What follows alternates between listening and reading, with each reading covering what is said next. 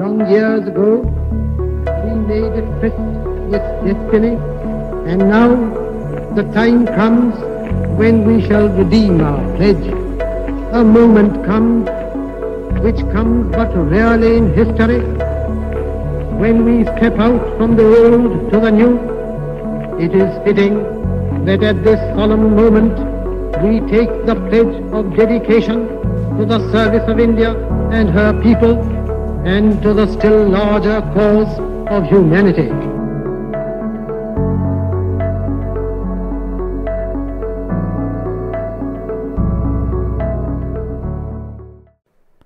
Hello and welcome to another episode of India Colonized.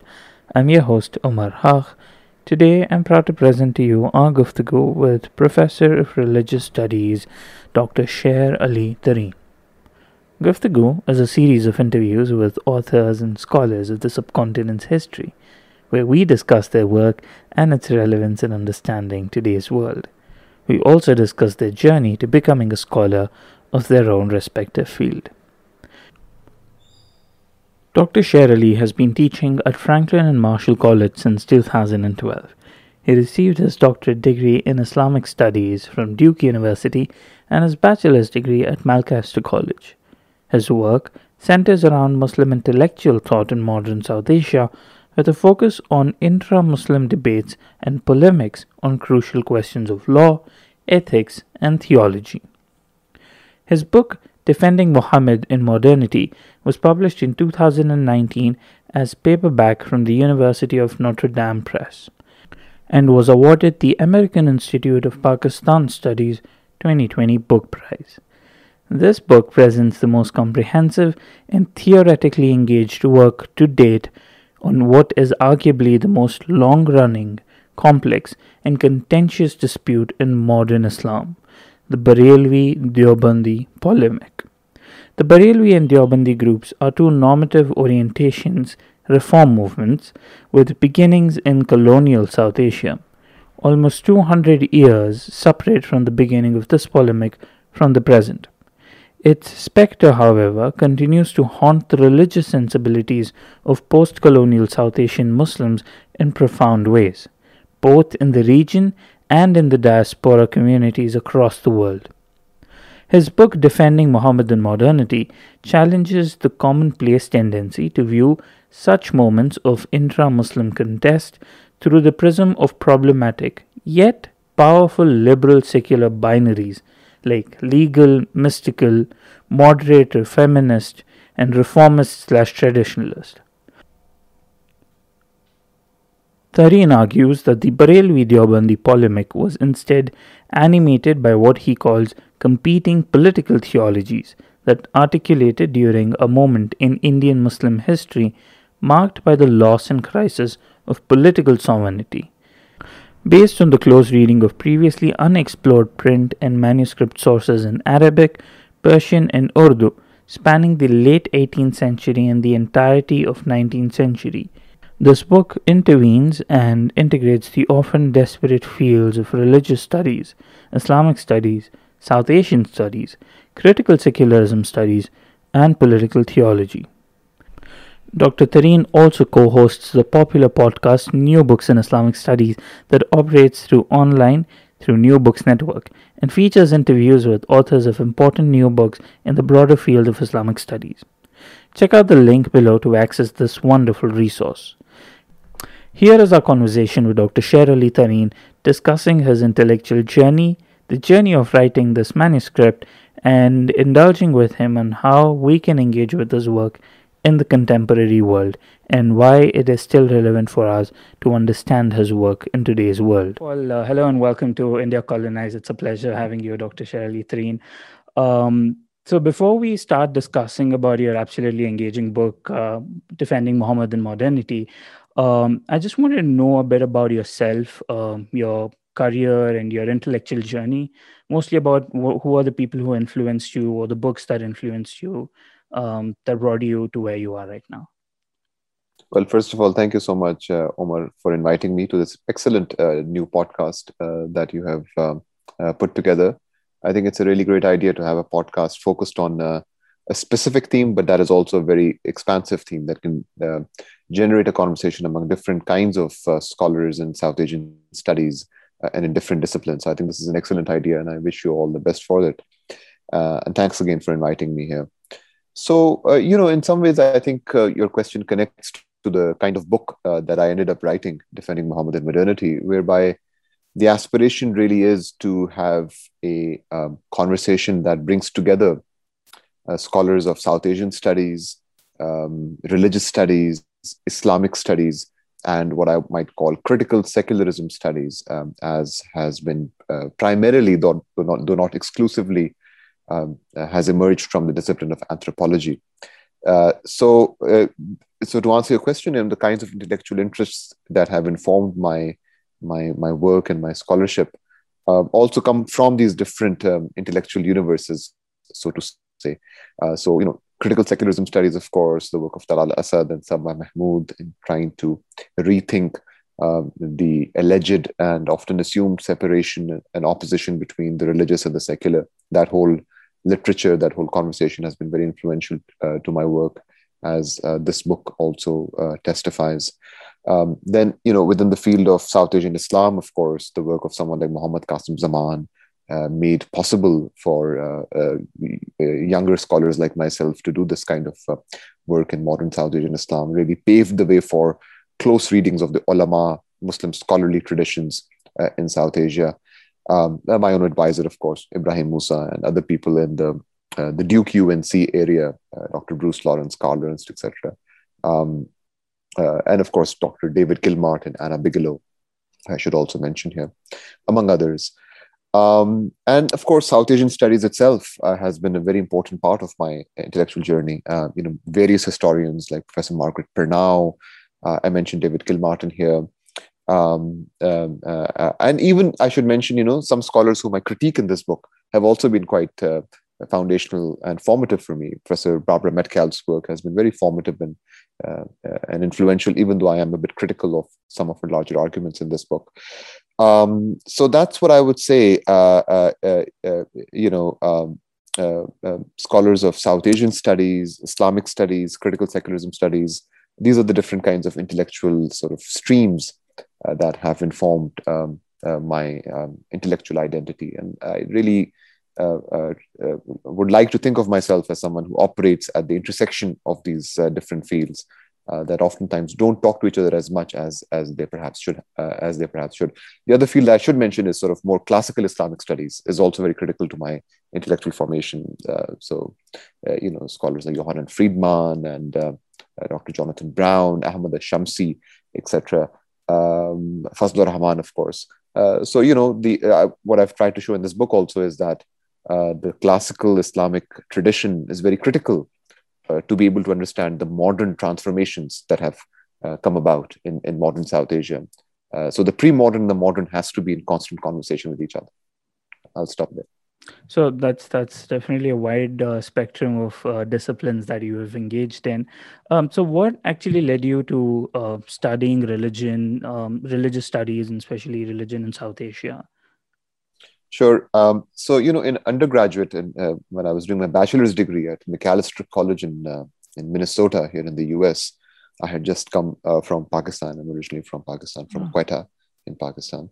Um, so, uh, so you know, like many international students, uh, and I don't mean to stereotype here, but many South Asian students who come to the West, uh, you know, I was an economics major without much of an understanding of the humanities um, uh, especially not religious studies or philosophy, etc.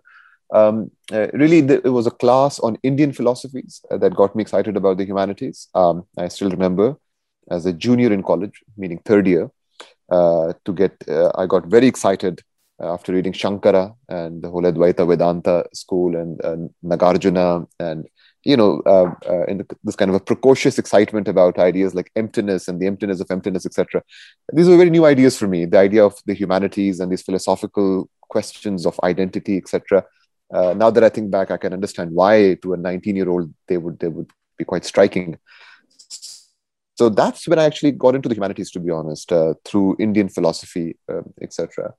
Uh, that I took a class with Joy Laine, um, who's a philosopher of South Asia Um, and then, uh, you know, when I applied to graduate school, um, I uh, realized that, uh, uh, you know, perhaps South Asian Islam would be a field that I might be able to more thrive in and prepare myself for. Uh, so, you know, I very um, uh, coincidentally applied to Duke and UNC without really knowing much about what graduate school is or what it entails. So it was really a lot of serendipity that led me to go to graduate school, and I had no idea about what it will entail and certainly had no idea about ulama traditions in South Asia whatsoever. Um, I sort of had to learn what I would call Islamic Urdu, uh, essentially from scratch. Um, uh, but but it was an excellent journey, and you know, of course, Arabic and Persian I had to pick up as well. Uh, so yeah, that's basically the, how the journey began, uh, my intellectual path. So, a little of the number of questions that I have, I just want to know about your engagement with uh, multiple languages like Persian, Urdu, and Arabic. How was it learning, and what like uh, did you feel? How how did you feel that it opened up a wide range of yeah. resources for you than maybe if you wouldn't have had learned those languages? Yeah. Um, yeah in some ways uh, the the philological aspect is quite critical in fact also to the to the argument of the book and to the kind of intervention that it tries to make. And it also is critical to to how i got to this topic and how i became interested in this topic.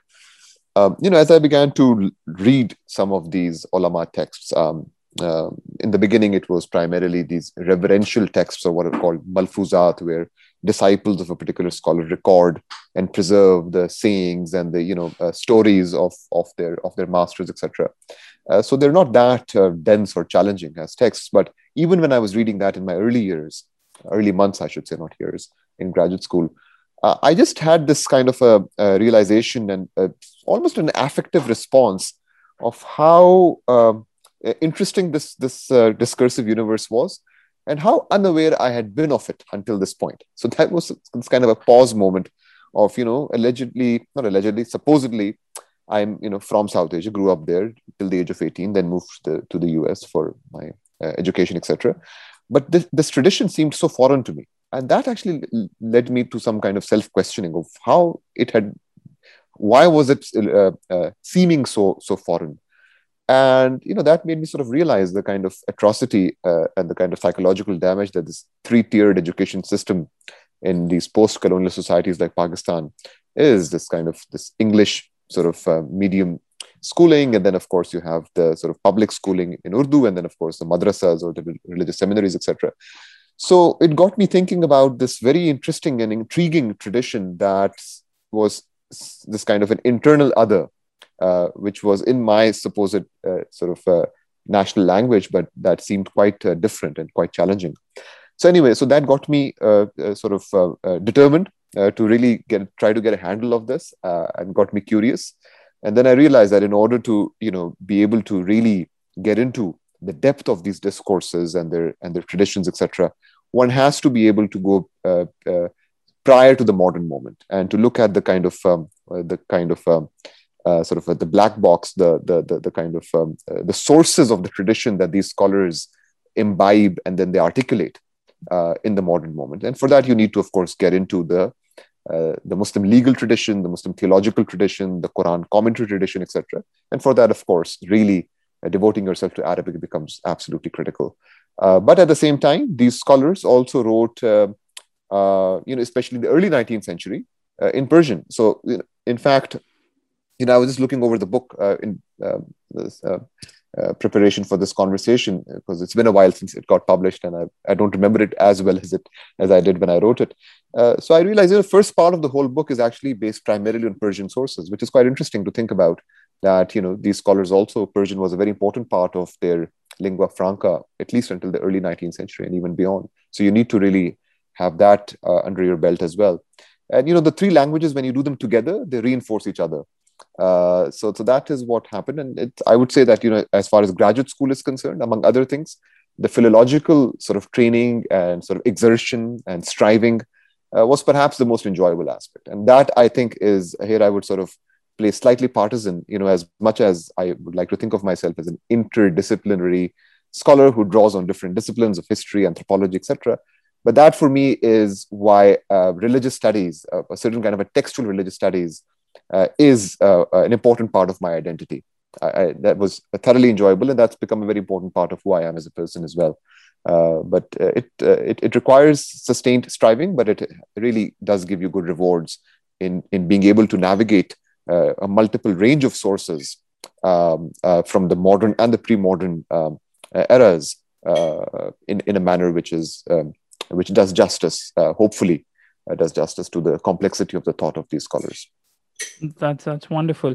Um, but before we can actually start discussing about the journey of you writing this book, uh, I wanted to know what advice you would give to, say, prospective uh, students of religious studies or people who want to study religion in South Asia. Uh, what do you think are some of the skills that you would suggest that they imbibe yeah. early on uh, while starting to beginning to explore the field? Yeah, I think it's very important to to um, um, a few things I would say. Let, us let's, let's make it uh, more focused on say South Asian Islam, mm-hmm. um, because uh, South Asian religion then becomes a much wider category that I don't have yeah. the um, expertise to speak about. So I think it's very important. I think I think one of the most uh, uh, exciting things to be working on South Asian Islam is that one can draw on multiple fields and multiple kinds of scholars and approaches.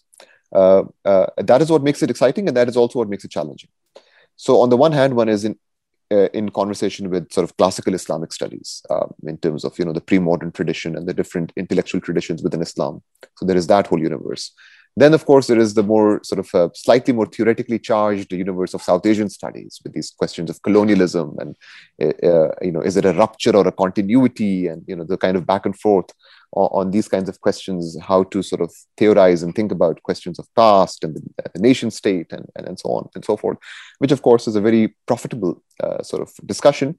Uh, though oftentimes in South Asian studies itself, I mean, although it's a very diverse field, there does seem to be a certain kind of a reluctance to engage with religion or to take uh, religion seriously on its own terms. There is a certain kind of a secularity that is that is uh, sort of um, uh, under the sort of uh, um, um, uh, yeah, that that that somewhat uh, pervades uh, the field without it being very um, obvious often, but still, it's a very important field to engage with. And then, of course, there is what one might call sort of, um, for lack of a better term, post-colonial thought or questions of you know thinking critically about categories like uh, the, the secular tradition modernity etc uh, that one can draw from anthropology and other disciplines so my advice would be to to to to think widely and to not to not feel the pressure of getting defensive about the particularity of one's own field. I think it's important to sort of uh, cast the net widely and to, to sort of um, enjoy the process of bringing these different things into conversation and to take intellectual risks at some point. And, you know, so, so, so for example, you know, we'll come to the book in a moment, but the main argument of this book of looking at the Barelvi Deobandi polemic as a reflection of competing political theologies. It's an intellectual risk that I took in making that argument. Some people might agree with it, some people may not. Uh, I could have done something slightly more conventional, but I think it's important to bring these different sort of intellectual disciplines into conversation and then to try to be able to say new things and try to sort of be able to uh, venture into new kinds of archives. So there are these uh, incredible scholars uh, whose thought is crying out for more attention. You know, Anwar Shah Kashmiri, um, uh, uh, uh, Abdul Hayy Lakhnawi, etc. many others as well. So, so, so I would say, you know, um, um, um, at the at the risk of using a critic, cricketing metaphor, you know, play on the front foot. Uh, you know, uh, be be more uh, sort of uh, creative and and and and uh, and and don't feel defensive about the particularity or the specificity of one's very limited field. take risks, take intellectual risks, put these different things into conversation, then see what comes out of it. Um, I think that's what I would would recommend. And the other thing I would say is really philological rigor is very very critical. Uh, I, I would not be one of those who would sort of make any kind of boundary markings about what counts as islamic studies and what counts as religious studies or not. You know that's uh, none of my uh, uh, uh business uh, and it should not be anyone's business. That's just impolite kind of boundary marking of a particular field.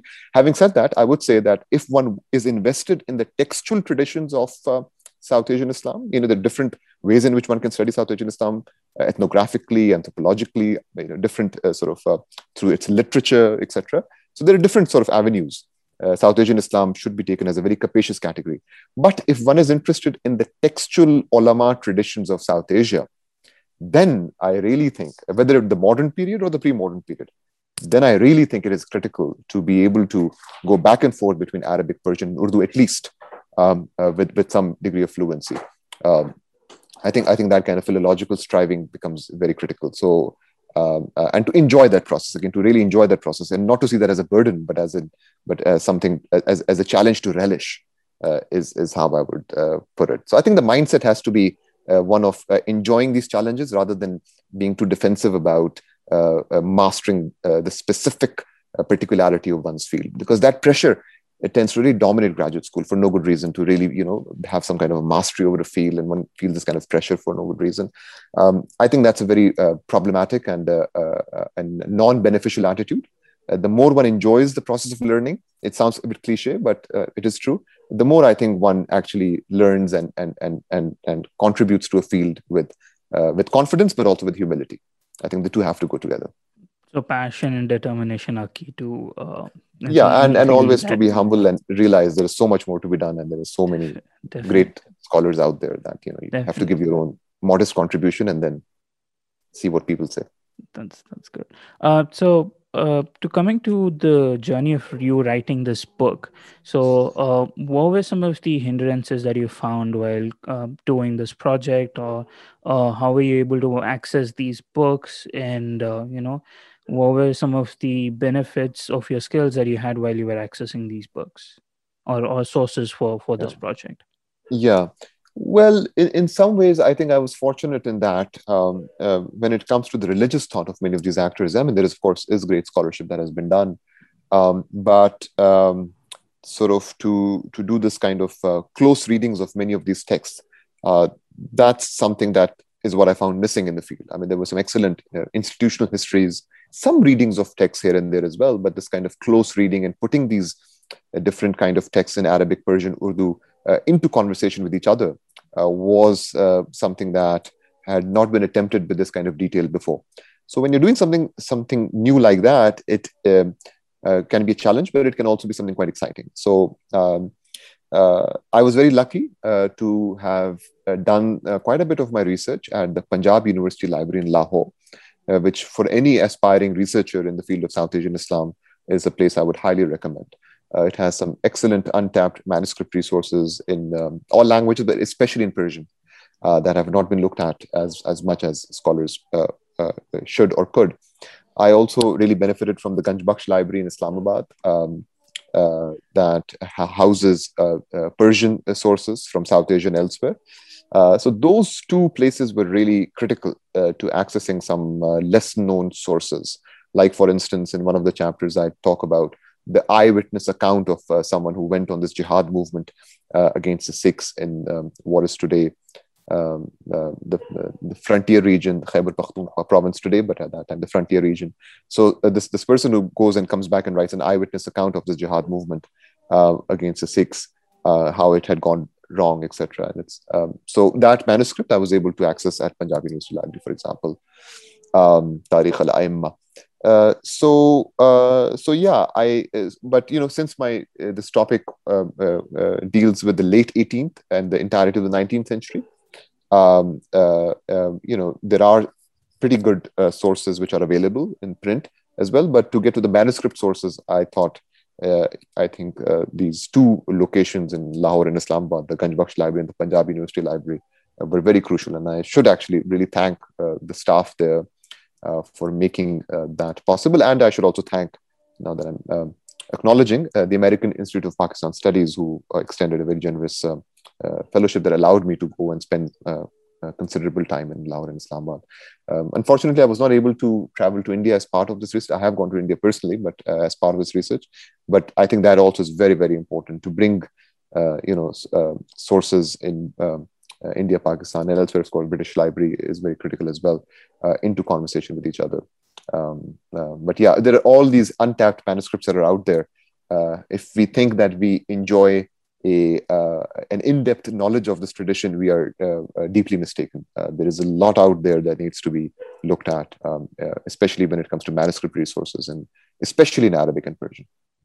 So, uh, did you when do you during your visit in India? Did you ever get to visit Barelvi or the Deoband while you were there personally in India? Did you ever get to come to those cities?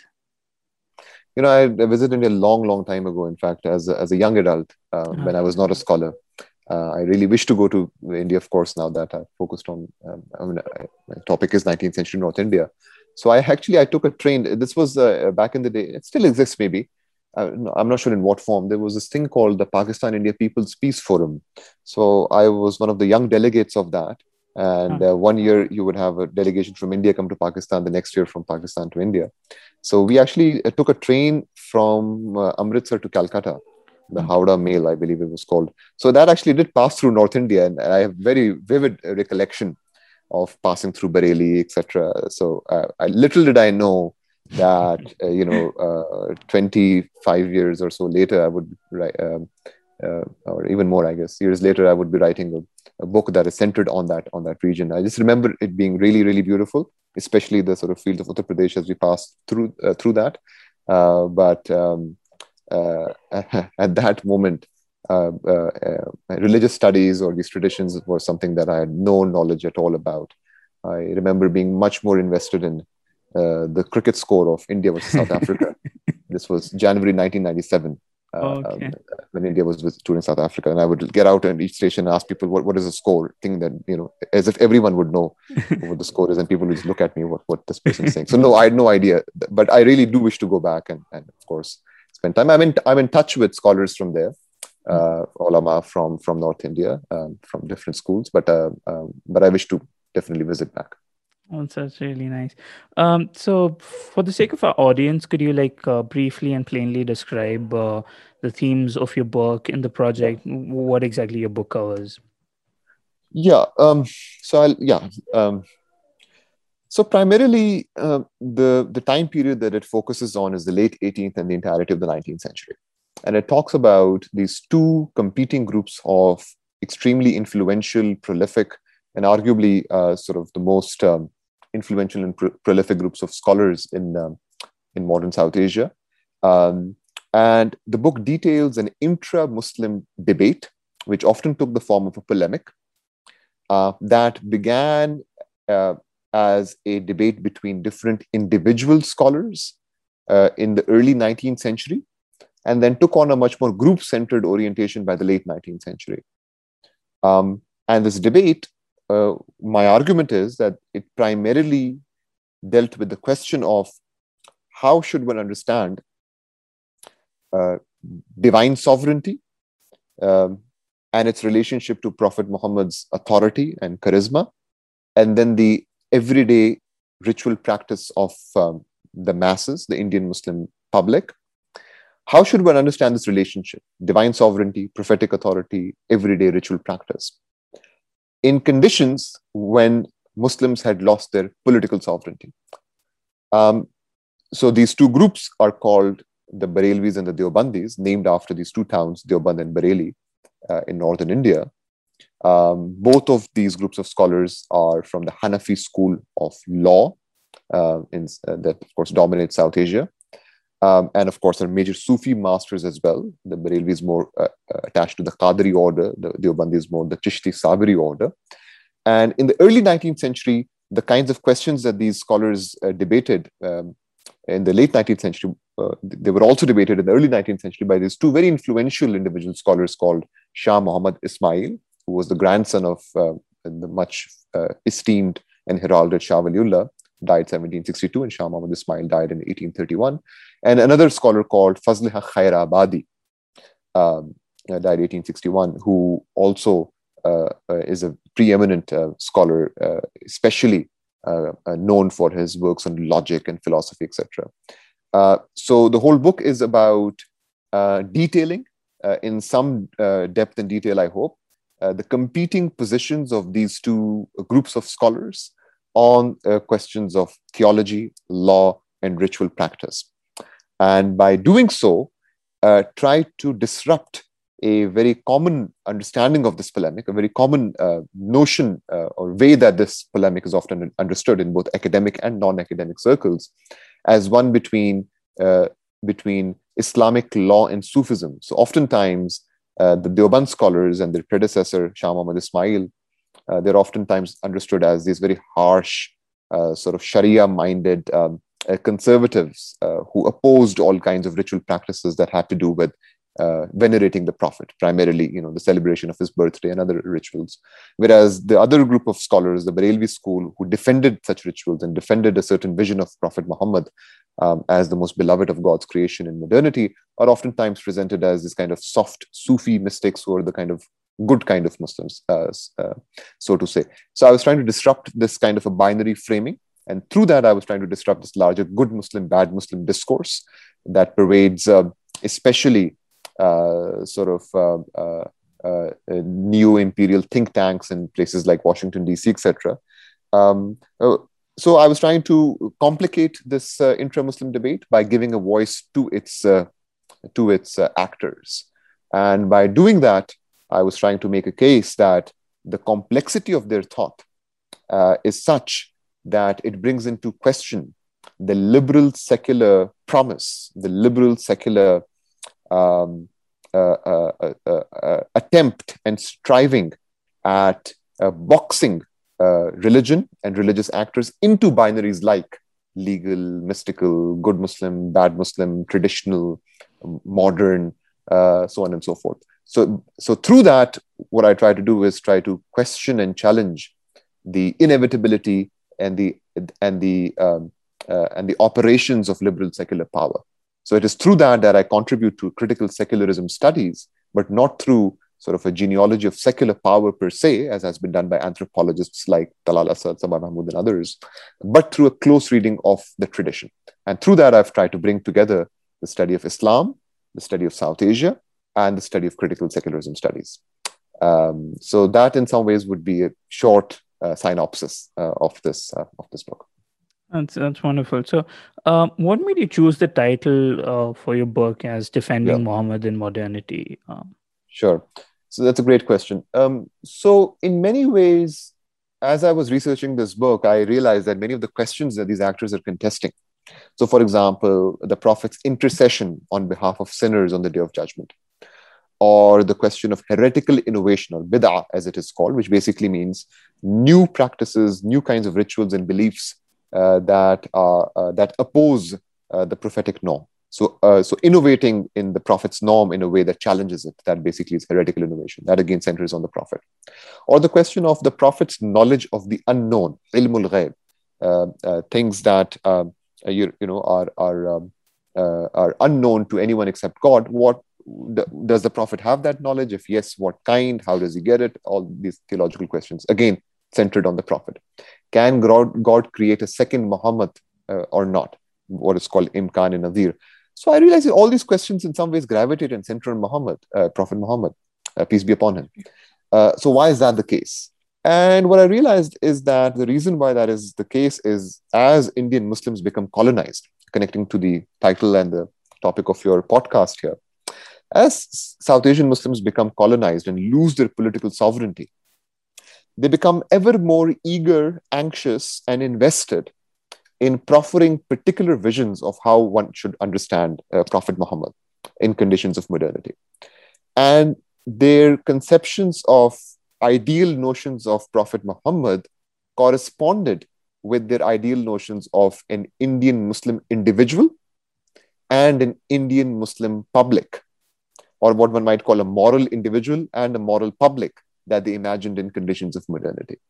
So, uh, so, so, um, so these competing groups of scholars, whom at one point in the book I call all the prophets Indian men, um, uh, you know, they eagerly debated each other's positions, but one thing they had in common, one thing they agreed on, is that we ought to aggressively debate and secure and preserve a certain conception of uh, Muhammad in modernity, and that's basically Muhammad became the hermeneutical or interpretive key through which they imagined the work of religious reform, through which they imagined what a moral individual in public should look like in conditions of modernity. So, Muhammad, in some ways, the body of the Prophet, uh, the physical body as well as a symbolic body, uh, became a synecdoche or stood in for a larger conception of an Indian Muslim individual and public in conditions of modernity. So that's basically the idea defending Muhammad in modernity, how how competing conceptions of Muhammad were contested and defended uh, in these new conditions when Indian Muslims had lost their political sovereignty. So, in some ways, the point is that Muhammad becomes a synecdoche for sovereign power. In the absence of the state in the absence of political sovereignty, it is the conception of Muhammad and how he should manifest in the everyday lives of Indian Muslims and how his relationship to God should be understood. Again, that's a relationship that is the conceptual thread binding the book between God, the Prophet, and the community. Divine sovereignty, prophetic authority, everyday ritual life, this triumph, this uh, this triumvirate relationship. Uh, so that uh, uh, uh, conception of normative Muhammad basically is a synecdoche for sovereign power. Uh, so that basically is the how it is connected to the argument of the book as well about competing political theologies or competing notions of Muhammad in modernity. So could we say because there was no um, the Muslims were losing their sovereignty, and because of which the um, theologians or basically the ulama wanted to reign certain control over the community. Is that because of which these kind of arguments and contestations um, actually began? So there are a few different aspects uh, to that. Um, and a couple of sort of, I think your question is excellent because it allows me to clarify a couple of things as well. So with political theology, I'm not making a causative argument per se, and neither am I making a historicist argument. It is a historical argument, but not a historicist argument. In that, you know, political theology as a category really tries to capture the, the synchronicity between theological discourses and political conditions uh, and, and transformations, especially in these hinge moments like early and late 19th century South Asia, as a community sort of uh, transitions uh, from an earlier political order into a new sort of political order, which shares certain features with the earlier political order as well, as I show in chapter one of this book. Uh, but that also is radically quite different the British colonial state uh, and the Mughal uh, state. So that's the first one I would make. That it's not a causative argument per se, but it is about how in theological discourses invested in how one should imagine God, the prophet, and the community, there are competing visions of politics that are embedded in these theological discourses.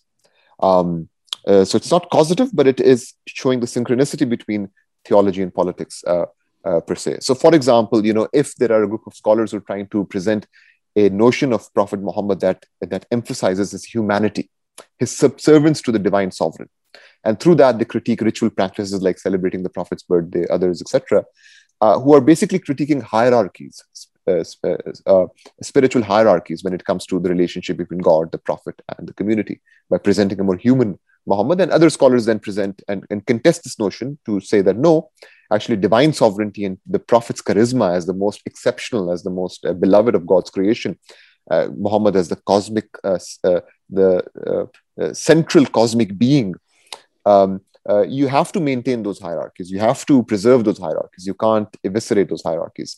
So, what I was interested in was that in, this, in the seemingly theological debate, what are the largest political imaginaries that are being articulated without them being spelled out as such? So, without it being spelled out as a uh, sort of uh, uh a, a, a discourse on, on, on politics, nonetheless, you know, theological discourses are always embedded in these larger political imaginaries.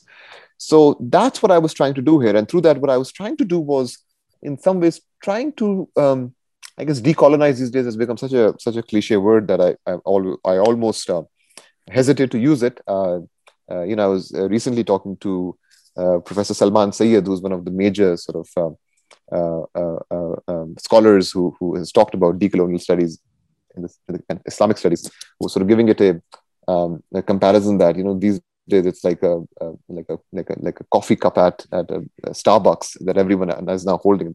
Everyone is into decolonizing, but let me just still use this term. Um, what I was really trying to do was decolonize the field of political theology somewhat, which has primarily been invested in the question of the the, the theological foundations of the modern secular state. That has been the bread and butter of uh, political theology as a field, following Carl Schmitt and the reinvention of Carl Schmitt and the sort of ways in which people have drawn on him more recently. What I was interested in was the question of the, the political imaginaries and, and understandings that are embedded in seemingly theological discourses. Uh, sort of invert the problem space of political theology somewhat to, to be able to uh, to, to show that these uh, Muslim scholars from South Asia, these ulama, can also ways in which political theology has been deployed uh, in Western academic studies and Western humanities.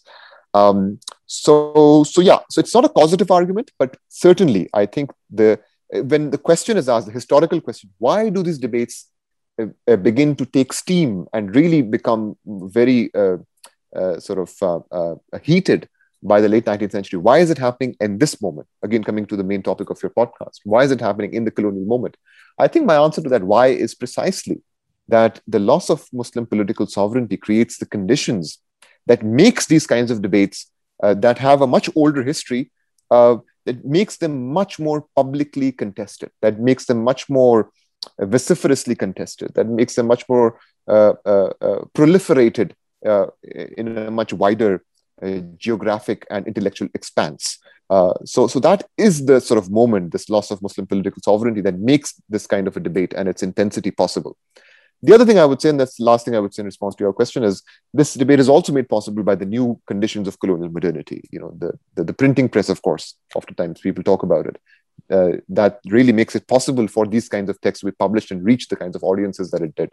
Uh, you know, new technologies like the train and, and, and, and telegraph, etc., um, uh, makes these kinds of debates possible. But at the same time, as uh, you know, uh, maybe we'll come back to this, but very briefly, I would say uh, another point that I do make in this book is that we cannot reduce these debates to the new conditions of colonial modernity either. They have a much longer history, they have a much longer uh, sort of discursive tradition that they're a part of.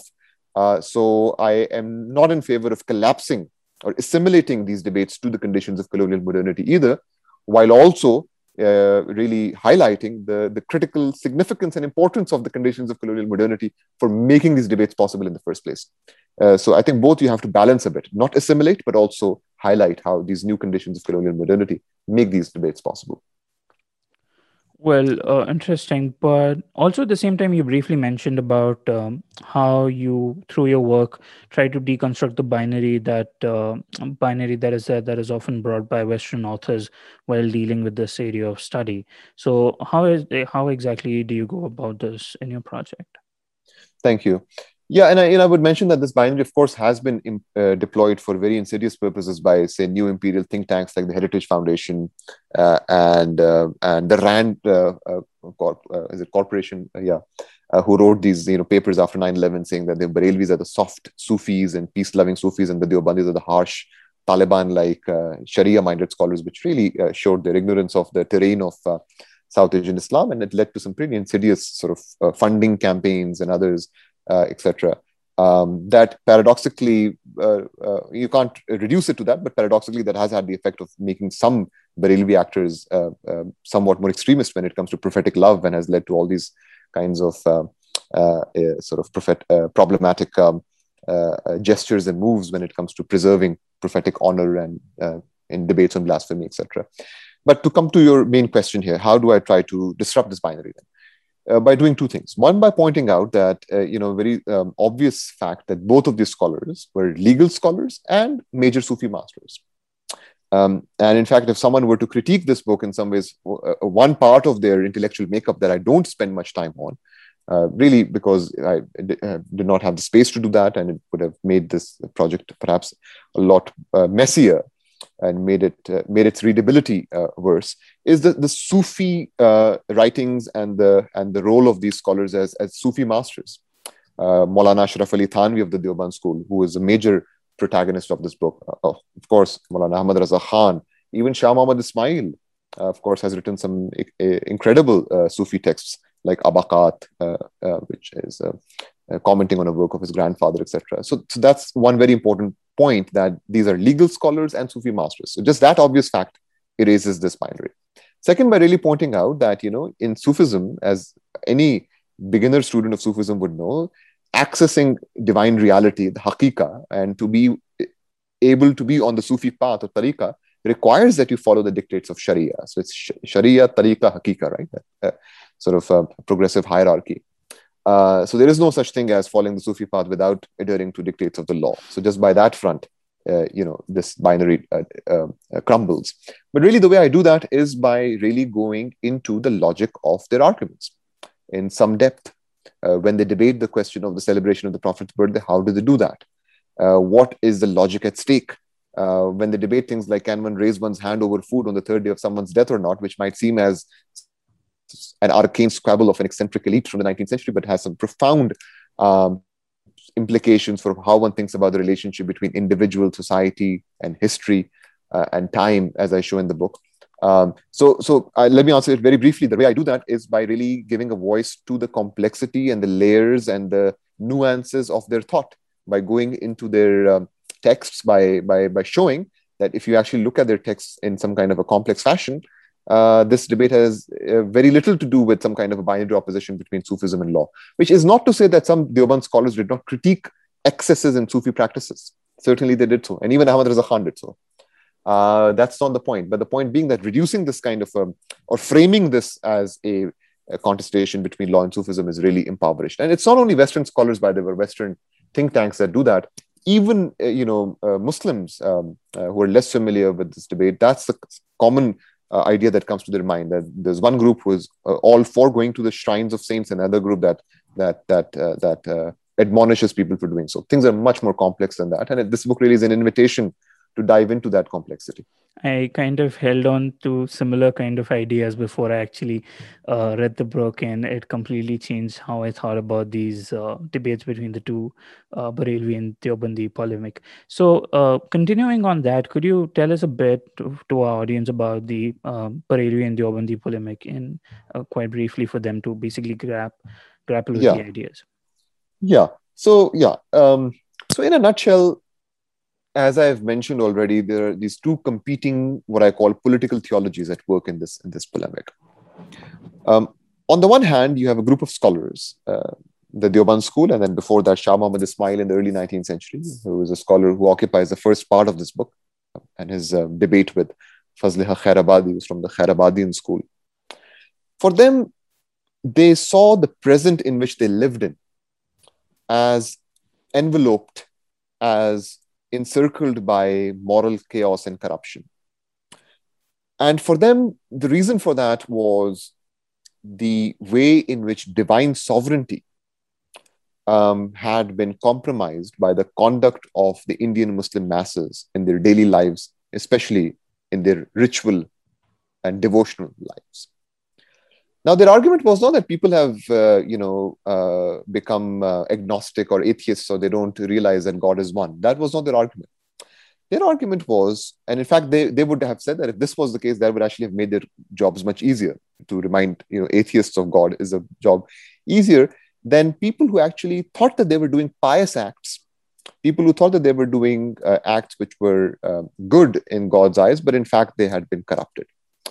Um, and what made their actions corrupted in the view of the urban scholars was that they had elevated the Prophet in a manner that often undermined his humanity. And because of that, the, the, the radical separation and the radical alterity between the divine sovereign and the Prophet had been compromised. So they articulated an imaginary of the Prophet that emphasized above all else his humanity. And according to them, the perfection of the Prophet's humanity is what was the source of his perfection as a prophet. So they also have a conception of prophetic love. So this should also not be seen, and this perhaps is a point I could have made even clearer in the book. This should also not be seen as a debate between the protagonists of prophetic love and those who don't love the prophet. No, they Deobandis also, of course, deeply, deeply love the prophet. But for them, it is precisely in celebrating the prophet's humanity that one shows one's uh, adherence, one's allegiance uh, to the prophet. Um, so uh, that is basically the way in which they thought about the relationship between divine sovereignty, prophetic authority, and everyday life. I'll give you an example in a moment. I'm just giving you the broad uh, mm-hmm. difference between these two schools, and then I'll give you an example which will make things clearer. For the Barelvi school and Fazl Khairabadi, before uh, uh, the Barelvi school and the founder of the Barelvi school, Maulana Ahmad Raza Khan, uh, died 1921. Um, for them, di- divine sovereignty and prophetic charisma or prophetic exceptionality, the status of the prophet as the most exceptional, the most charismatic uh, human, uh, were not uh, uh, opposed. In fact, it is precisely by affirming one's allegiance to the prophet as the most exceptional, as uh, the most cosmically central being in the world that one showed one's allegiance to the divine sovereign. So the two were not mutually exclusive or opposed, but in fact, they were mutually entangled. Um, and from that, they also vigorously defended rituals that were meant to venerate the Prophet, that were meant to uh, elevate uh, the, the Prophet in the way that he should have. Um, so, that in some ways is the sort of broad differences. Um, having said that, when you actually look at their debates on particular ritual practices, so one of the ritual practices that I've uh, spent perhaps the most time on in this book, uh, which is the most debated practice among these two schools, was the celebration of the Prophet's birthday, that, as we know, uh, has been happening since the 11th century of the Gregorian calendar, st- starting from Fatimid Egypt. It happens until today in all Muslim societies, including in South Asia, even today. Um, so I'll just give you very, very briefly, and uh, the details are in the book, but you know, very, very briefly, the two opposing uh, arguments uh, of these two scholars. So for the Deoband scholars, and this is a point I make repeatedly in the book, they did not say that the Maulid or celebration of the Prophet's birthday is some kind of a bad practice. Not at all. In fact, they said it is a commendable practice because it is meant to venerate the Prophet.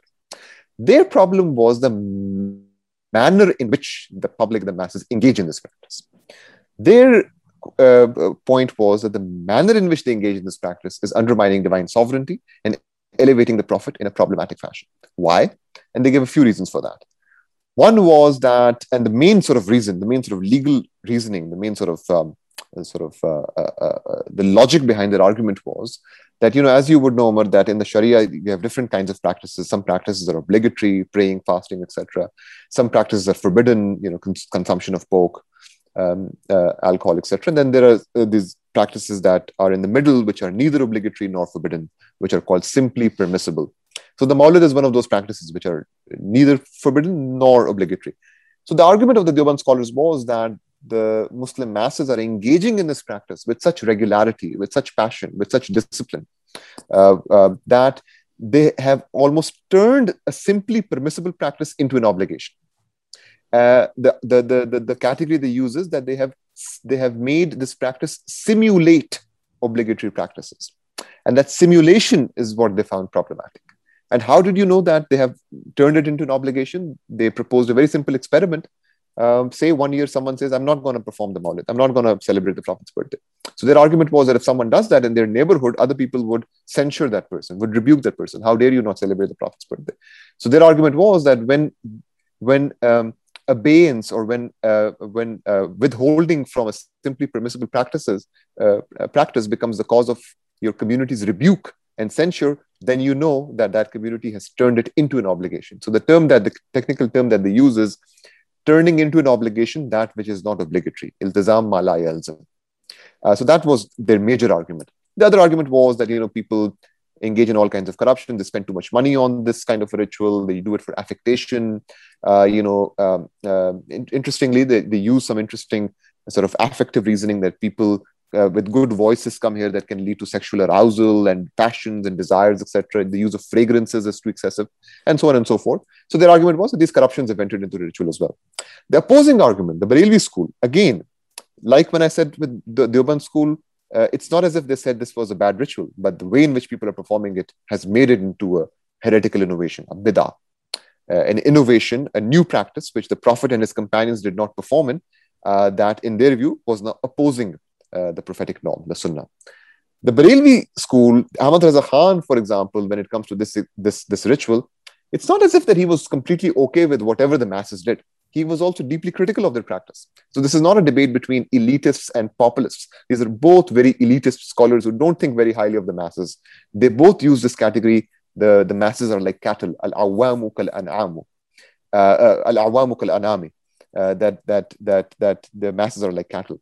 Ahmad Khan's argument was that rather than calling this a heretical innovation, and rather than completely banning this ritual, what you should do is just remove the corruptions that have been attached to it. If someone is understanding this ritual as an obligation, talk to them, educate them, engage in moral pedagogy. If someone is spending too much money, then you know uh, erase this corruption. Don't ban the ritual altogether. That was his main argument, and his other main argument, his main sort of the, again the, the the traditional logic that he used in making this point was that um, any practice that God has not expressly and explicitly forbidden in the Sharia, the default value is permissibility. So the Maulid, God has not called it forbidden. So who are the Deoband scholars to be calling it forbidden? So his main argument, he turned their argument on its head and said that when God has not called it forbidden and you're calling it forbidden, you are basically uh, overriding God and you're trying to play God. So you are saying that you're trying to preserve divine sovereignty, but in fact, you are the ones who are uh, contravening divine sovereignty, the sovereignty of God that is reflected in the law. So his argument was also based on legal reasoning. The default value of all practices is permissibility, and you cannot call it forbidden. If you call it forbidden, you are the ones contravening God's sovereignty, uh, not those who support this ritual. So the point here being that notice that in this debate, I've given you a very, very one small example. There are many, many other examples and many other sort of layers of this argument. It's just the, the bare sort of minimum that I've presented here, which also took me at least five minutes to present. Um, both of these scholars are using their understandings of the Islamic legal tradition. Both of these scholars are grounding their arguments in the Islamic legal tradition. Uh, Ahmad Raza Khan, when he's trying to oppose the Deoband scholars, he argues that look, scholars from across centuries, people like Suyuti, others across centuries, had no problem with the Maulid. So who are you Indians uh, scholars today to be calling it a heretical innovation? Ashraf Ali Thanvi responded to Ahmad Raza Khan by saying, if Suyuti would have lived in India today, he also would have called this heretical innovation.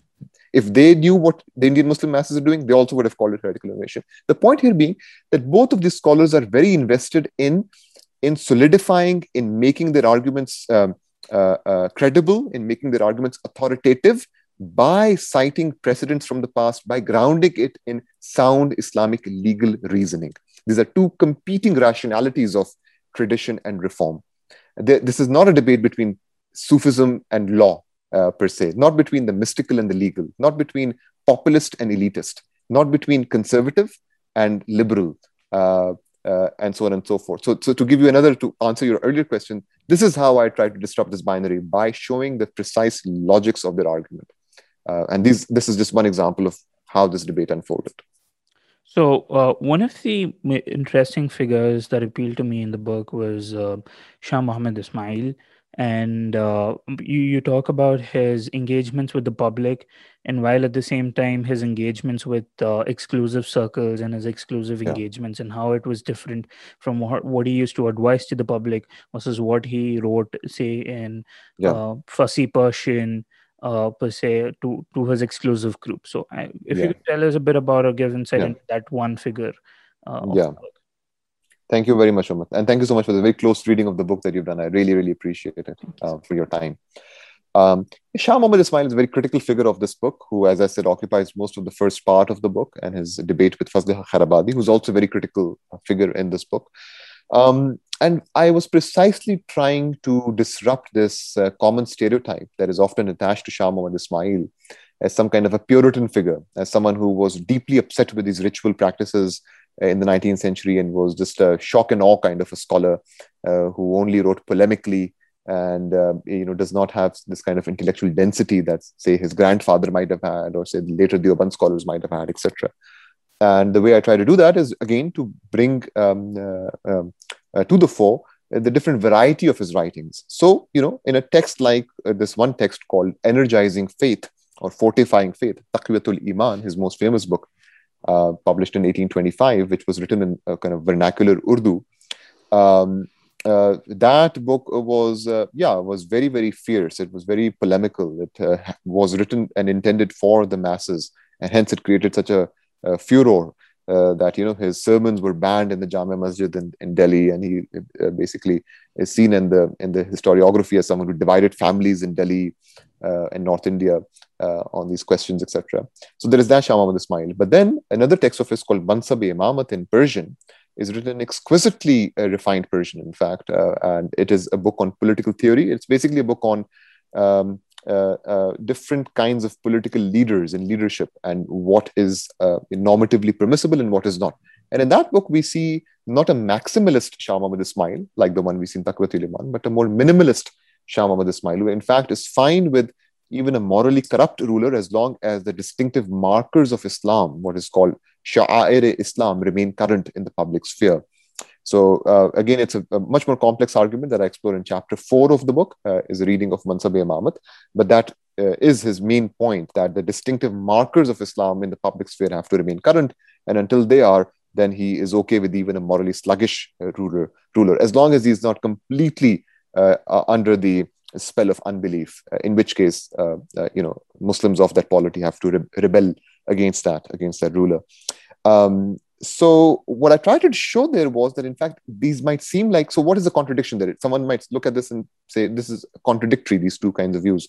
Well, what I tried to show was that in fact both of these texts come together in an interesting way, and both of them make an argument for divine sovereignty. Uh, they just come from different places and emphasize different aspects of, of that of that argument. So both of these books are all about trying to preserve markers of Muslim distinction in the public sphere. One of them, Taqwiyatul Iman, is more focused on divine sovereignty and these uh, uh, popular practices and is very critical of them in this very fierce way. The other one is trying to uh, show ways in which a political order, the main function of a political order is precisely to preserve these markers of Muslim distinction as well. So the tone is very different, the language is very different. One appeals to specialist scholars, the other to, uh, is intended for the, uh, the broader public, but they come together in a common uh, sort of uh, argument. And the interesting thing about that argument is that notice how sovereignty or sovereign power is being enshrined in these markers of Muslim distinction, like you know prayers and fasting and and um, cow sacrifice, uh, uh, for example, according to him and others. Uh, so how uh, the choreography of Muslim devotional life uh, in the public sphere uh, again comes to stand in for Muslim sovereign power. So it's not the state that he's after, but but preservation of these markers of Muslim distinction. Uh, I also look at his letters in, in, in Persian and also in Arabic uh, as part of this jihad campaign that he launches with uh, Sayyid Ahmad Barelvi, one of uh, not to be confused with the Barelvi order, this millenarian mystic scholar and warrior uh, with whom he collaborates and launches this um, uh, fatal jihad movement against the Sikhs and gets mem- memorialized for that until today and dies in Balakot in what is today Khyber Pakhtunkhwa in in Pakistan. Uh, so that jihad campaign I also look at quite extensively, and the, the letters that they exchanged with different rulers in Central Asia, Afghanistan, etc. So that's also a very important part of the intellectual corpus that I look at in this in this text. Uh, uh, and there's other pamphlet called Yak Rozi, which is on the whole issue of can God lie or not, which is a fascinating topic, a fascinating text, uh, again in Persian that I also uh, look at. So my attempt was to really bring Shah Muhammad Ismail in its different complexities and different kinds of registers to the audience uh, in this book. There is still much more to be done on him, especially Sufi writings. Uh, but I hope that I've at least begun the process of uh, uh, uh having a more complex uh, notion of Shah Muhammad Ismail emerge for a Western audience. Oh, that sounds wonderful. Um, diverting a little from the topic, I, the first time I came across your work was, I think, this um, conversation you were having with Dr. Qasim Zaman about cow slaughter in India and mm-hmm. um, uh, how the uh, you mentioned about it being a marker of Islam, the Shair Islam, how some of the ulama argued that you know it should be maintained, we should not compromise on the slaughter, yeah. but the others were like for the larger interest we should. Um, so I, am just wondering if we can get the link to that talk if it's available online. Then I would love to put it down in the description for people if they are interested to uh, have a listen to it. Um, yeah, so, yeah, I think you're mentioning this Princeton NES talk. I don't think it was recorded, uh, but uh-huh. I think ah. I have given another talk that also talks about this issue. Uh, mm-hmm. That was for uh, um, uh, uh, Cambridge University, University of Cambridge, recently. So I'll, I'll I'll share that link for you. To you definitely, you. thank you so much. Um, yeah. So I, I, know we're a little short on time, so I'll skip a couple of questions. But one that I majorly wanted to engage with you was about the reforming of religion in the shadow of colonial power. the idea of maslak uh, and can you like explain the term maslak and how these reforms were executed under the shadow of colonial power? Yeah. So, you know, as I said earlier, that I think the conditions of colonial modernity and colonialism and the, the you know, British colonial state, especially after the 1857 uh, uh, uh, mutiny, uh, is very critical for the formation of these uh, schools. And one of the things that happens in the late 19th century um, is that these individual uh, uh, based uh, disagreements and debates between different Muslim scholars, between different individual Muslim scholars like Shah Muhammad Ismail, Fazl Khairabadi, etc., take on a much more group centered orientation. Uh, the Muslim scholars and actually other religious traditions also get divided into different competing groups. Um, uh, and that, of course, happens in the Hindu tradition, the Sikh tradition as well. Um, so, one of the things that the book is trying to show and do here is, and that of course is what makes this an intellectual history. Um, uh, at least I, that's what I would aspire it to, to, to be, is that it is showing ways in which, as conditions of colonialism are more and more entrenched in South Asia and in North India, especially. How that leads to the intensification of an intra Muslim debate and polemic and takes on a more group centered orientation. So, that in some ways is the larger sort of uh, sort of canvas through which this, this book is presented, sort of ways in which uh, the entrenchment of colonial power corresponds with the ongoing life of an intra Muslim debate and polemic and how they correspond with each other. Hence, the first part of the book begins with shifts in sovereignty, shifts in logics of sovereignty from the Mughal Empire to the British colonial state in the early 19th century. And the second part of the book, chapter six, uh, starts with this chapter that you're talking about uh, the reforming religion in the shadow of colonial power. So, maslak basically uh, refers to these competing, and the plural is masalik, refers to these competing groups of Muslim scholars. The term itself of course, comes from the Arabic suluk or conduct, good conduct, ethical conduct and practice. And maslak, of course, etymologically becomes a place of good conduct. You know, you add the ma next to a um, uh, um, uh, uh, syllables that, of course, is the name of a place uh, in Arabic. So the place of good conduct, etc. But in South Asia, I mean, it does take that meaning of good conduct, etc. But it takes on a much more comparative meaning, and it refers to these competing groups of Muslim scholars. What I try to do in chapter six of the book uh, is to really try to make uh, this concept as uh, uh um, understandable and as effective, uh, effectively understandable for the audience, for the readers, is I describe this term as having three components. Um, um, and those three components are uh, um, knowledge, um, the sources of knowledge, and and practice. Um, in fact, uh, Umar, it's been a while since I wrote this. I just want to make sure that I get this right. Uh, so this, uh, uh, yeah, this is, yeah, maslak is knowledge. Aha, yes, knowledge, hermeneutics, and practice is how I call it. That's that's that's nicer. So knowledge, hermeneutics, and practice. So basically, the question is, what is authoritative knowledge from the past? What do we consider to be authoritative knowledge? How should one access that knowledge? That's interpretation, hermeneutics. And then what kind of practice emerges from the way you understand knowledge and hermeneutics?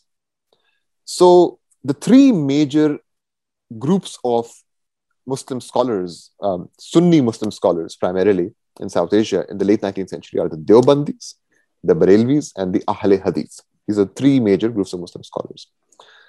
So for the Deobandis and Barelvis, authoritative knowledge, the source of authoritative knowledge is the same. It's the canon of the Hanafi legal school. I mean, they read it in different ways. Some texts might be emphasized more than others, but it's a common reservoir, a common source of knowledge. The Hanafi legal school, but one of the four major schools of law uh, in uh, in Islam, uh, the one that is most dominant in South Asia, the Hanafi legal school, named after the uh, eponymous founder of the school called Abu Hanifa. So knowledge is the same, but where they differ from each other is in the in the hermeneutics, how should one interpret that knowledge, and then the practice that emerges from it. So, how they read sources from the past, how they read sort of luminaries of the Hanafi tradition, how they read these major texts of the Hanafi school, people like Ibn Abidin, this major uh, scholar, and others, um, and then what kind of practice emerges from that. The Ahle Hadith, they differ from both of the Deobandis and Barelvis on account that uh, uh, they have a different conception of what is normative knowledge. Um, so for them also, of course, they, they are very uh, skilled at uh, the, the legal canon, etc. But they have a much more of an emphasis on the Quran and Hadith as sources of knowledge. Uh, and I will admit there can be more nuanced readings of the Al Hadith. And there are some younger scholars I've noticed who are doing some very interesting uh, work here and um, who are also uh, uh, slightly pushing back against the caricature of Ahl Hadith as these kind of minimalists who are only about the Quran and Hadith. And I appreciate that that challenge. Uh, I think it can be nuanced, but primarily they do have a certain kind of a uh, focus on the Quran and Hadith and a, a, critical attitude. Let's call it a critical attitude towards the Hanafi legal canon. Um, so the knowledge base is different. Um, uh, uh, even though when it comes to practice, they might also be critical of the Maulid celebration of the Prophet's birthday as a Deobandis are but the very knowledge base uh, is, is quite different. Uh, so, you know, Ashraf Ali Thanvi, for example, uses this interesting analogy that I also have in the book that, you know, Barelvis are like members of one's own family uh, who have gone awry, who, who have become misguided. The Al Hadith were never part of the family to begin with. Uh, so that's a very sort of interesting and poignant sort of way that he that he puts it.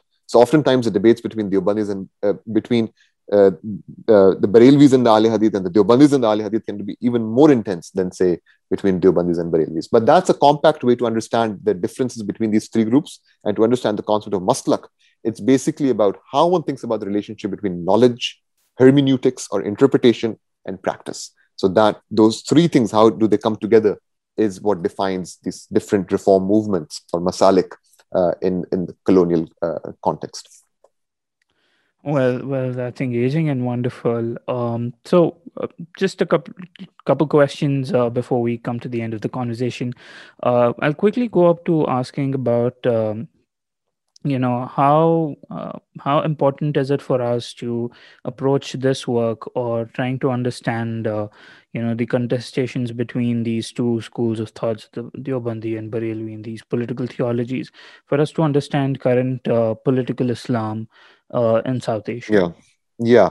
So you know, one of the things that I'm trying to show in this book, and in some ways, if we were to really pinpoint in terms of what is the absolute sort of uh, take-home point of this this book, what is the one point I would like readers to take from this book, uh, even beyond this argument about competing political theologies, etc., is to rethink the very idea of the political and to think about ways in which these questions of practice, these questions about choreography of the body, these questions about really uh, the senses and the affect uh, you know, uh, uh, should the location where the Maulid is being celebrated or held be fragranced or not? The food, of course, is very central to these debates, and it keeps coming up repeatedly in this book.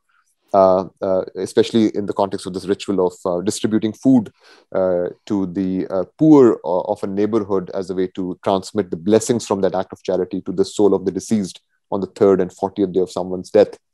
Uh, so these different kinds of questions and debates that have to do with the body, that have to do with what may seem like very uh, sort of um, uh, specific and almost arcane, and even for some people petty sort of debates um, that have nothing to do with conditions of modernity and progress and, and so on and so forth. That in fact they're deeply political, and they articulate con- competing conceptions of the relationship between the individual and the social, and competing conceptions of what a moral public ought to look like. Uh, so in some ways, I'm of course heavily indebted here, and I'm drawing on and I'm trying to further the insight of uh, Professor Saba Mahmood um, that she articulated most forcefully uh, in the Politics of Piety, her famous 2004 text, but even in other texts as well, to rethink the question of the political and the category of the political beyond the nation state, beyond electoral democracy, beyond you know uh, things like voting, etc. So in that way, I would say that in some ways these actors uh, many of them did not directly uh, engage with institutions of electoral democracy. They're also engaged in something deeply political. That's one thing that I would say. Um, but on the other hand, you know, even those kinds of scholars and movements we associate more directly with political Islam, like say Jamaat Islami and others, etc., they're also deeply invested ultimately in the curation of a moral public. They're also, of course, ultimately invested in curating a certain kind of a notion of the public that aligns with uh, restoring divine sovereignty. You know, divine sovereignty is a key category in the thought of Abul Ala Maududi, though he employs it in a very different uh, sense than, than some of the actors here. Uh, Maududi, for example, was deeply enamored with Shah Muhammad Ismail and was deeply influenced and enamored by uh, and inspired by his jihad movements movement against the Sikhs that he never considered to have failed, even though people, uh, you know, he uh, Shah Muhammad Ismail had uh, died in it and uh, had was uh, unsuccessful in dislodging the Sikh, but he considered to be a first important moment in the the, the, the, the narrative of South Asian Islam, etc. So there are some interesting interconnections, but what I would say in response to your question is really my main contribution is to rethink the question of the political and to think about these seemingly arcane uh, debates as as deeply political and as articulating very sophisticated understandings of the relationship between the individual and the social, and very sophisticated understandings of the relationship between normativity, uh, uh, time, and history, which is uh, a, a, a, theme I was not uh, able to get into in this podcast, but it's there amply in chapters eight and nine uh, of the book. Um, um, I mean, unfortunately, because of constraint of time, we we have to come to the end of the podcast. But I really, really wish. I mean, I think it can go on for another two episodes. Uh, but I really wish I could have engaged more with uh, with the book. Um, if if if you have time and if if you don't mind, there are like sure, two more questions that I wanted to discuss. Please, please, please. please. Um, I'll be brief. I'm sorry, I've been a bit um, long in my answers. No, no, definitely. I, I completely thoroughly enjoyed your answers. Um, one thing was about uh, how can we understand the boundaries of Muslim uh, tradition? You know, how are they contested in modernity?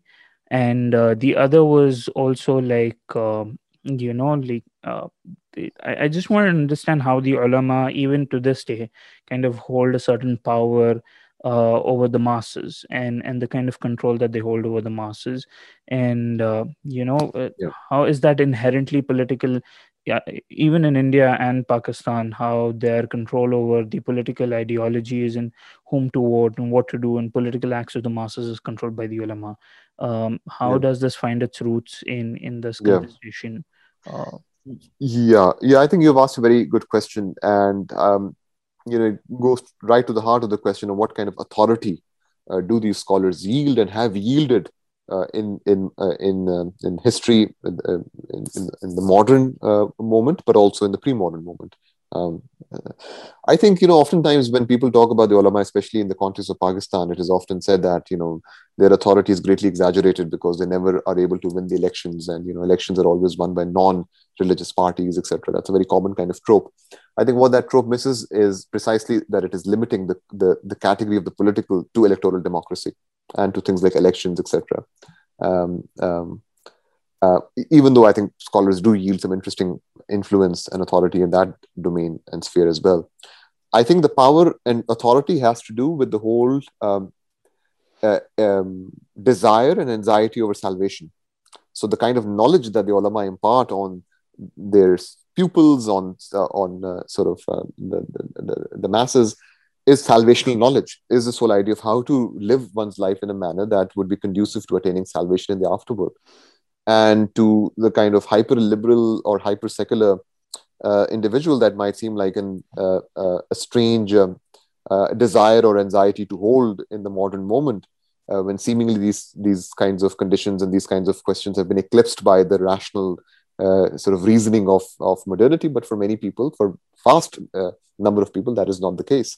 So i think that is in some ways where the authority comes from this this deep sense that salvational knowledge is a uh, uh, domain um, of, uh, of discourse that the ulama have some expertise in that is not shared by other uh, members of society. And it is precisely then to, to, to control this domain that becomes a very important part of intra ulama debates. So, the interesting thing about this book is that the two groups of scholars whom I'm talking about are so similar in the broad outlines. They lived in North India, they share a certain common geography, they share the common institutional space of the madrasa. Uh, they're both under this new yoke of colonial power. Um, uh, they're both Hanafi in terms of the legal orientation. They're both Sufi masters, albeit of different Sufi paths and schools. But despite that, they engaged in this vigorous and vociferous polemic that we reverberates until today, not only in South Asia, but in diaspora communities around the world, in UK, South Africa, the US, Caribbean, etc. Uh, so that is interesting. I think what that shows is that precisely because their clientele were so similar, that this debate became so so so polemical and so so vociferous. Uh, and I think it's precisely the question of you know whose understanding of salvational knowledge uh, gets accepted and is deemed to be credible uh, uh by the masses. And that's precisely the point that this very intriguing figure, uh, uh, whom I talk about in chapter 12 of the book, Haji Imdadullah Muhajir Makki, the Sufi master of the Deoband pioneers and Sufi master of many other scholars as well.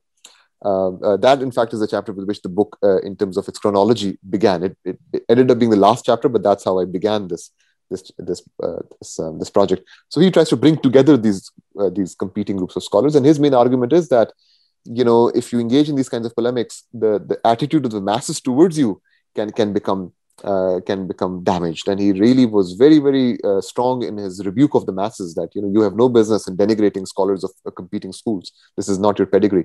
So I think it has to do with maintaining a certain kind of a hierarchical organization of society where it is the ulama who get to dictate how salvational knowledge is to be interpreted and how it is to be manifested in the everyday lives of the community. And that's where the authority also uh, comes from. And that authority becomes much more contested when new forms of knowledge come into the public sphere, modern science and uh, new kinds of rationalities come into the public sphere. And that becomes, of course, very obvious in these debates, uh, ongoing debates about moon sighting during Eid and so on and so forth. So, and the more this domain is contested, the more this domain is sort of contested by outsiders, the more I think the ulama have become much more uh, anxious about preserving this domain. So, the interesting thing, the last thing I'll say in response to your question, Omar, is that I think in today's world, it would be very difficult to, to imagine this kind of an intense but extremely complex, complicated debate among the ulama on this very, very sensitive questions like prophetic uh, intercession or how one should understand the prophet, etc. I think as the domain of knowledge has been more and more contested by outsiders, I think the ulama also have become much more cautious about uh, their internal squabbles uh, and, and, and, and, debates. Uh, cautious, but at the same time, sometimes overly violent. Not the ulama, but I think the sort of non scholarly um, sort of Muslim clerics, etc., have become perhaps more violent precisely because of their anxiety that we don't get to control uh, this salvational knowledge anymore. So, um, so I'll, I'll, there's more complexity there, but I'll stop there.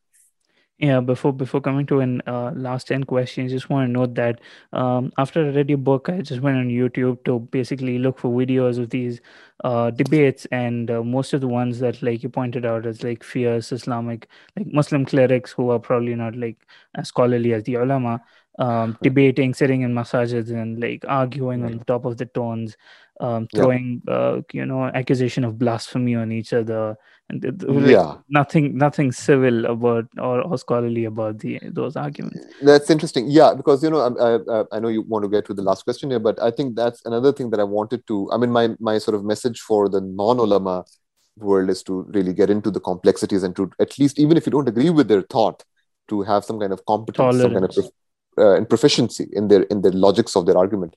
But for the ulama, of course, who know much more about the tradition than I ever will, my message also was, or for sort of non-ulama religious sort of clerics, etc., that I think this polemic gives also a great example of an intensely fierce, intensely controversial, intensely sensitive debate that was fought out, uh, but yet no shots were fired. Uh, in terms of physical violence, it was, uh, you know, um, no shots were fired. So I think it gives an interesting example of a complex debate, but yet maintain some etiquette of uh, of disagreement yeah we can agree to that. Um so my last question to you was like uh, what is uh, your current work that you might be working on if you're working yeah. on and uh, what can we be looking forward to from your work and uh, keep an eyes out on thank you omar so i'm currently in the middle of a book which is tentatively titled the promise and peril of hindu muslim friendship which looks again at uh, intra ulama debates and ulama discourses uh, but on uh, the question of Hindu Muslim relations and friendship uh, that extends from the late 18th century all the way to the middle of the 20th century. And it's uh, currently it's a six chapter book. Uh, I'm sort of 80% done with it. So I hope to be done with the first draft by the end of the year, if not before. Um, it basically looks at different different um, topics like Muslim interpretations of Hindu thought and practice, uh, uh, interreligious polemical festivals that were organized by the British, where you had different Hindu and Muslim groups of scholars debate each other on questions like miracles, etc. And then two chapters are focused on the Khilafat movement context uh, and debates on Hindu-Muslim friendship that that arose uh, because of um, the the collaboration between the uh, the protagonists of the Khilafat movement with Gandhi and the Indian National Congress. So this whole debate emerged about uh, Hindu Muslim friendship. And then there is a chapter on cow sacrifice and cow slaughter uh, uh, and implications of that for Hindu Muslim friendship.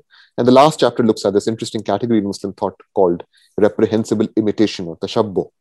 Uh, and Muslim, uh, South Asian Muslim discourses and debates on that. And on, in that chapter, I'm particularly interested in uh, the, the kind of genealogy of this very interesting intra-Muslim difference in South Asia between the Deoband school and the Aligarh school. Sayyid Ahmad Khan and the pioneers of Deoband. Uh, so though, and the book ends with some contemporary examples with you know more recent sort of uh, in India and in Pakistan uh, on questions of minority majority relations etc. So that is the that is the current uh, book I'm working on and hope to be done with by uh, the first draft at least by the end of the uh, by the year of the year. Oh, I'm keenly looking forward to the engagement with your work. For and I mean, it, it's quite interesting, and I'm personally very interested in um, looking forward for it to come out. So, uh, thank you so much, Dr. Sherali, for taking your time and uh, joining us on the podcast. I really appreciate it. And, uh, you know, as I told you before, it was a dream come true for me to interview you. And uh, I really hope that I was able to do a good job. I'm really looking forward to learning Omar, it, from you. It was an absolute pleasure uh, to speak with you. And um, I again want to thank you not only for your time in scheduling and to do this interview, but in doing this very careful reading of this book, which I know is very time consuming. So I really appreciate that. And I really enjoyed this conversation. I, I, um, uh, I, the kind of range of questions that you asked were really enjoyable. And uh, I think you are already a maestro uh, podcaster, a, a podcast interviewer. And I really wish all the best uh, for this podcast. And I hope scholars and students of South Asian studies would listen and to will participate uh, in this in this podcast. It was a true honor uh, to be in conversation with you. Thank you so much, Omar, for your. Thank you, Doctor. Thank you so much. Thank you, everyone, for tuning in to today's episode. We really hope you enjoyed it. This brings us to the end of today's podcast. If you liked it, please consider subscribing to us on any platform you're listening to us from and share it with your family and friends. Your support means a lot for us. Don't forget to check out our website www.indiacolonised.com, that's colonized with an S, where we have more such interesting articles, blogs, and write ups just for you. Follow us on Instagram, Twitter, or any other social media platform to stay tuned with us about latest updates about our episodes and write ups. So until next time, stay safe, stay curious.